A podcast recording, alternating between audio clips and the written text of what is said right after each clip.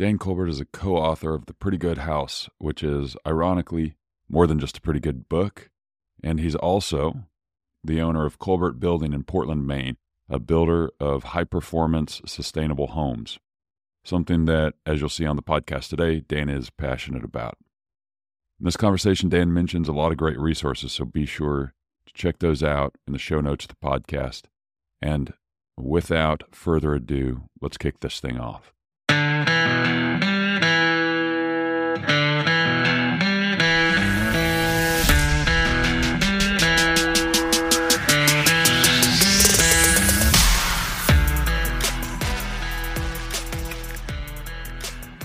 Before we begin, I would be remiss without a quick thanks to three very important Building Optimal partners.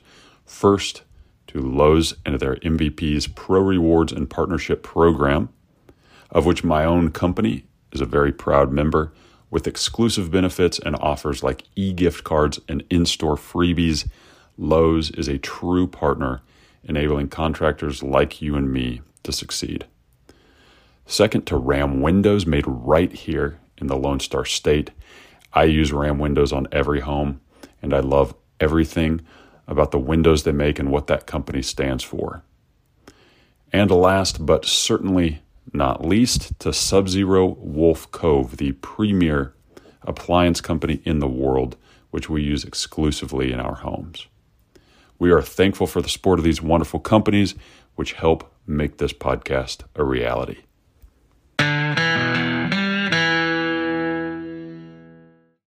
Dan, you're a builder of high end, high performance homes in Portland, Maine. You also co authored a book called Pretty Good House, which serves as a guide to constructing better, more sustainable homes.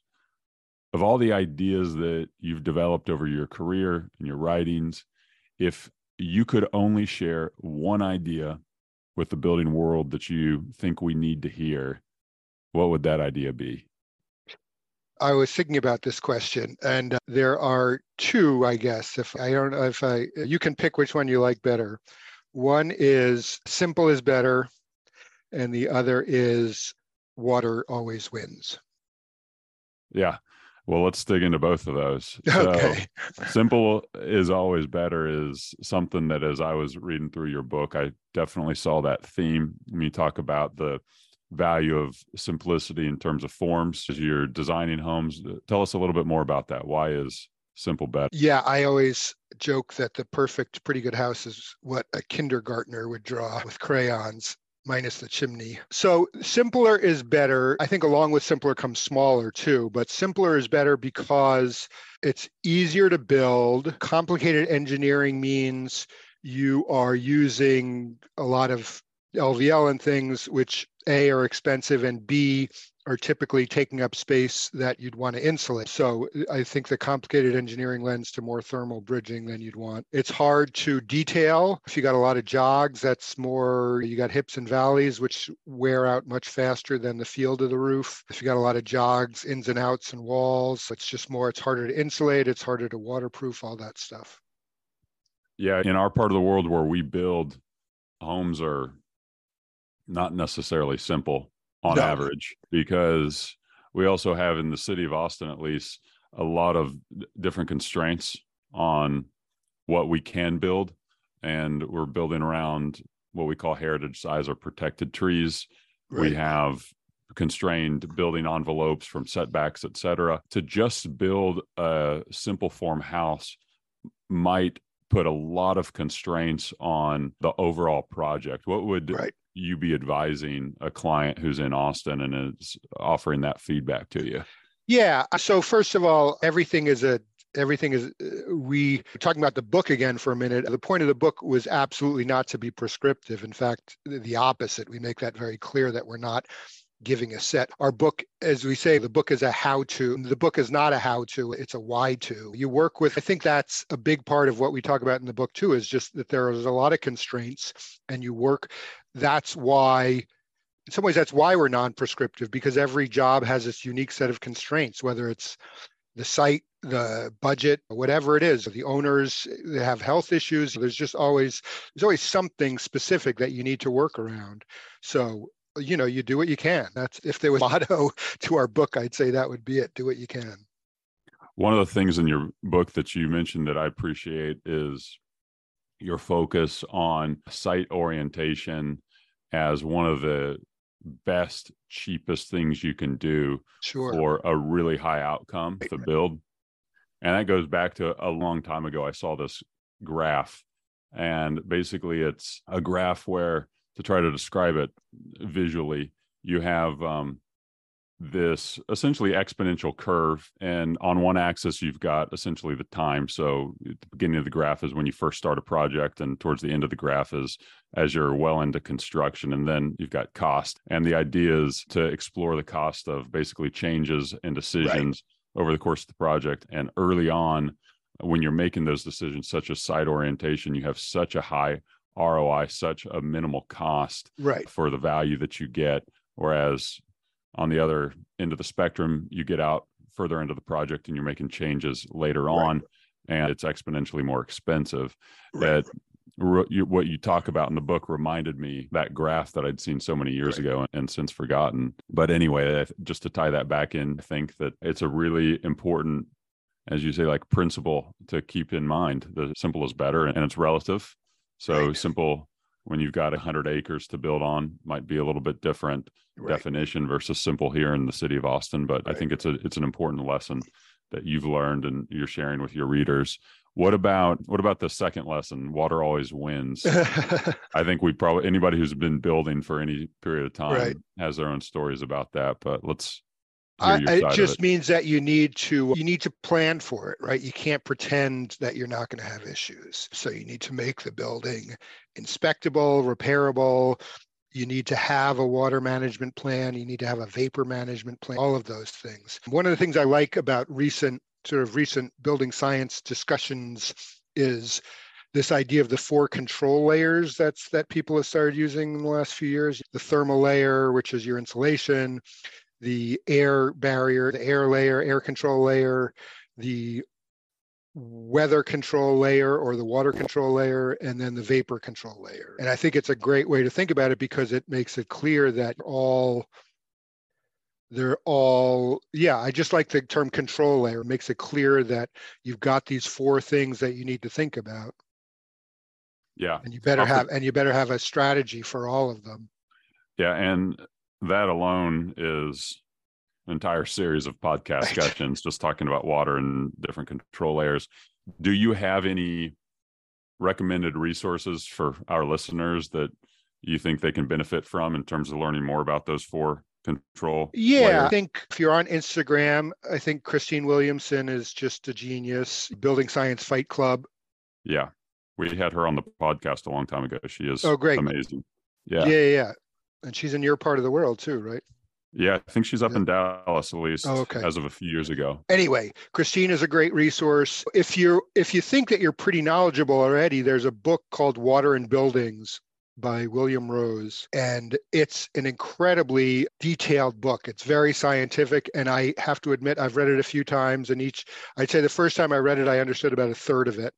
So each time you read it, hopefully you get a little bit more. So if you're really interested in, in on a literally granular level, that's a great book.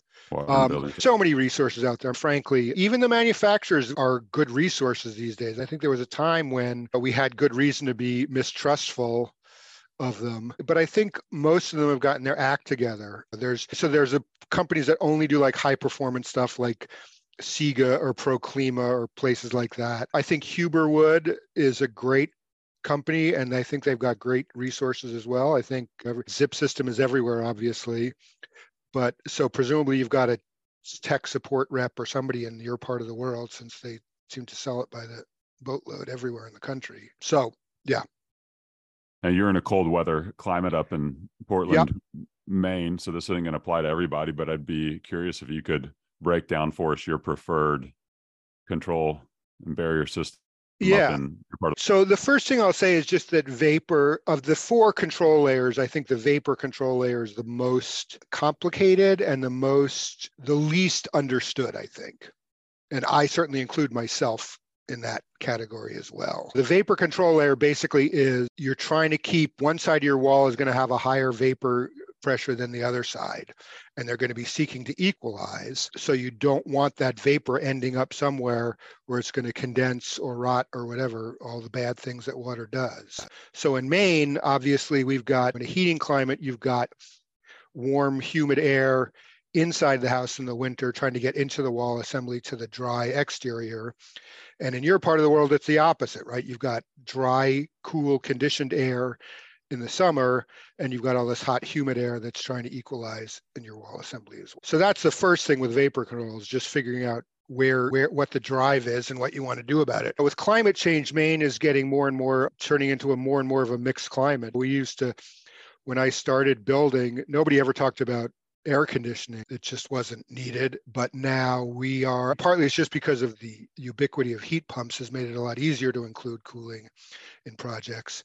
But uh, it's definitely needed for not all summer like it is in your part of the world, probably, but certainly there's a couple of weeks a year where it's pre- getting pretty miserable. So, anyway, my point is just that I have actually on the vapor control, I'm actually shooting for pretty vapor open in both directions since the drive is going to be in both directions in our part of the world. But that again is a very that's a local condition. The the other ones are much easier i think and more universal. We in a, we're zone 6 we're a cold climate so we need a lot of r value much more than you guys do. So i when i'm building a new house i'm shooting for at least like r40 in the walls.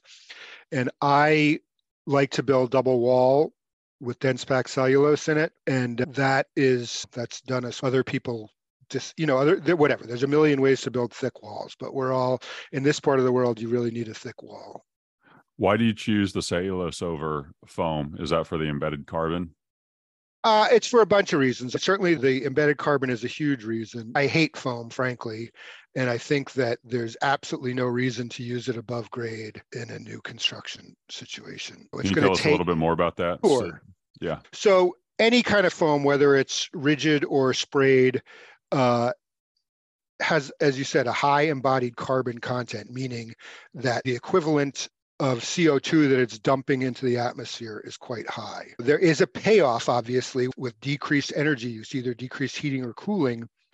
But with some of these products, especially some of these products that have been banned but were used quite a bit, the payoff was in the thousands or tens of thousands of years. And even now, if the payoff is in 100 years, so we don't have 100 years. That's that's my current and that's pretty much all i think about frankly is climate change at this point and doing what we can so it just makes this is as one of my mentors says this is the worst moment in human history to be putting carbon in the atmosphere so unless the payback is sing, low single digits it really doesn't make sense so anyway so yes so with cellulose is either carbon relatively carbon neutral or even carbon negative depending on its source. In Maine, there's some great products. In fact, that you might want to talk to them in a future podcast. There's this company Timber HP, and they are they took over an old paper mill, which we have a lot of in Maine, and we also have a boatload of unused pulp because the paper mills are pretty much dead. So anyway, they are working on pulp virgin pulp based insulation products. They are the first product is going to be a blown in to replace cellulose. Then they're hoping to do a bat product and then finally a board product. And those would be those will be carbon negative products. How do they, they perform? Are, I think this the wood the blown in supposedly is about the same as cellulose from what I understand, which is about 3.7 per inch. The bat I think is about the same as fiberglass. The board is where it gets tricky, right? It, it's much less than foam, and I can't remember what the number is, but I want to say around three, maybe. I don't know. Can't I don't remember what they're shooting for. And obviously, there are some products already. Maybe some of your listeners have heard of Gutex, which comes over from Europe. So the product has been around for a while. Okay, that's good to know. We'll link to them in the show notes, and I'd like to yeah. research them a little bit more. Let's talk about this climate change while we're on the topic. So, okay. uh, where do we where do we even begin? So you're obviously passionate about this. A lot of our listeners terrified might be a better term. Yeah, and I think a lot of our listeners are in the same boat. What are the main crimes that we are committing as builders? What do we need to be focused on changing and right. what is the alternative? Right. The immediate need is to reduce the embodied carbon in the houses we build. Even before energy efficiency, you just need to you just need to cut the carbon. There's an incredible new tool called the Beam Calculator that the Endeavour Center in in in Ottawa, southern southern Canada, put together, and it's just a mind-blowingly incredible tool. It's this huge database of products, and you can plug in all your assemblies and see what the carbon load is. And don't get too caught up on the accuracy, but what it's really great for is comparing different assemblies and seeing which one is either seeing which one is lower carbon. So I would encourage all builders to check that out. It's obvious what the biggest is a huge source. It's the biggest, am I right about that? Yeah, typically, unless you're doing some crazy stuff. Trying to get rid of carbon, concrete is a great way to start. We built a summer house a while ago that was all on helical piers, no concrete at all. That worked really well. A bunch of my friends, I haven't had a chance to do it yet, but a bunch of my friends are doing these slabless slab details in basements where they're not pouring a concrete slab, they're just laying the rigid down and then putting a couple of layers of plywood over that, saving that concrete. So anyway, there's don't oversize your walls. Talk to your structural engineer. A lot of times people are throwing in 10 inch walls for no good reason. Yeah. Back to the concrete for a second. There's a race to try to figure out what's going to be the concrete alternative. I don't right. know how successful those endeavors are up until this moment, but do you know anything about that? There's some experimentation with hempcrete. I right. just don't know how that's going. I don't think hempcrete. Is, I mean, crete's a really cool product, but I don't think it's a. I don't think it's a replacement for concrete. I don't think it has much structural. I don't think it has much in the way of structural strength. So your solution at the moment are to is to look at these concrete replacements. So helical right. piers, and okay, what else? What are some of the other culprits that uh, right. we need to keep our yeah, on. so I'd say probably framing is the next big one. Don't I think most people have gotten away from over framing. One of the things I was thinking about when we wrote the book, I wrote the section on framing materials. And we used to, when I was starting out, you the more wood the better, right? It showed you cared and it showed you really wanted to get it done right. We'd have walls that were just packed with a ridiculous number of studs. And it took a long time. It took most of us a long time to get that to get over that, to change our mindset. No, it's stupid and it's taking up insulation space and wasting materials and blah blah blah. There's this whole optimal value engineering stuff. Don't use more again talk to your engineer see what you can get away with. Yeah. Okay good. Let's shift gears for a second. Okay. i don't know maybe this will play right back into the conversation i think every everything is going to come back to global warming probably. That's okay. That was part of why i wanted to get you on here. Good. Just curious where you think that we're needlessly falling short as an industry right now and what's the fix? Got it. I think so. There's a few things. One is size. I think that people throw square footage at problems instead of thinking about better solutions. Sarah Susanka's books have had a good impact, the not so big house, but not enough probably. People still want ridiculous amounts of room. So I think that's a huge problem, overbuilding, because it obviously wastes resources up front but it also requires more to condition over. I'd say energy efficiency uh, is just it's ridiculous where we are. It's ridiculous that most of I feel like every new house is a wasted opportunity on one level or another, right? There's always something that we should be doing better. And I'm certainly guilty of that as well. You can still have a client and they have their desires that outweigh whatever you want to do. You can and we certainly try to steer them in and obviously there's a if you get a reputation as somebody who builds this way then the people coming to you typically are self-selecting to begin with so they're open to what you want to do. But whatever there's always going to be maybe the view is to the north in, in a heating climate and you're you've got too much glazing or the view is to the south in your climate that you end up with more glazing than you'd want. But i think overall i think the mystery, I think most of the mysteries of building science were figured out a while ago, a decade or two ago. The implementation has been pretty crappy. Yeah. I remember there was a part in your book where you talked about this unnecessary assumption that you need more space than you do. And y'all gave an example of a room that you talked about the guest room that we all think we need it. I think I need it. I've right, got right.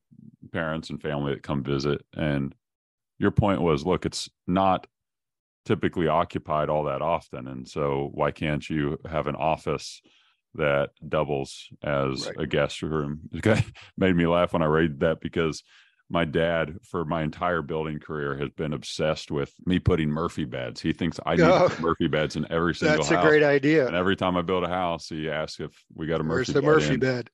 And that's a really good example Yeah, of how you can utilize that space to be a lot more efficient. And Right. you showed a graph in that book as well about this just constant um, square footage sprawl that has happened. I think since what the maybe the 50s or 60s. yeah. I think it started even before, but yes, definitely after the war.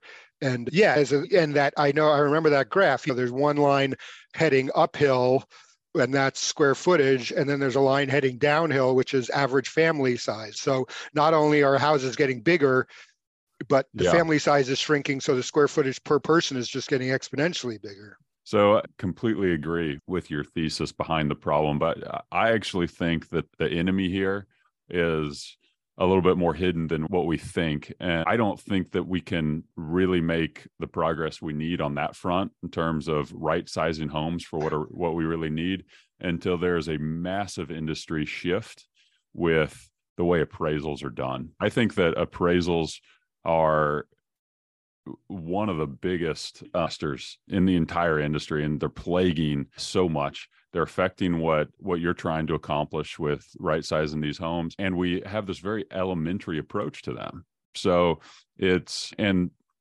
charlie munger has a famous quote. He says show me the incentive and i'll show you the outcome. The incentive across the entire country right now is to build bigger homes because every additional square footage gets appraised for more money off of this very simplistic price per foot model.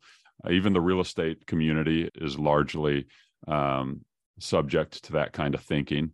So there's a real shift that has to happen in terms of how we value homes on the appraisal side, on the real estate side, away from so much emphasis on square footage and price per foot towards other things that are of value. Because right now, land across the United States is so expensive, especially here in in my city.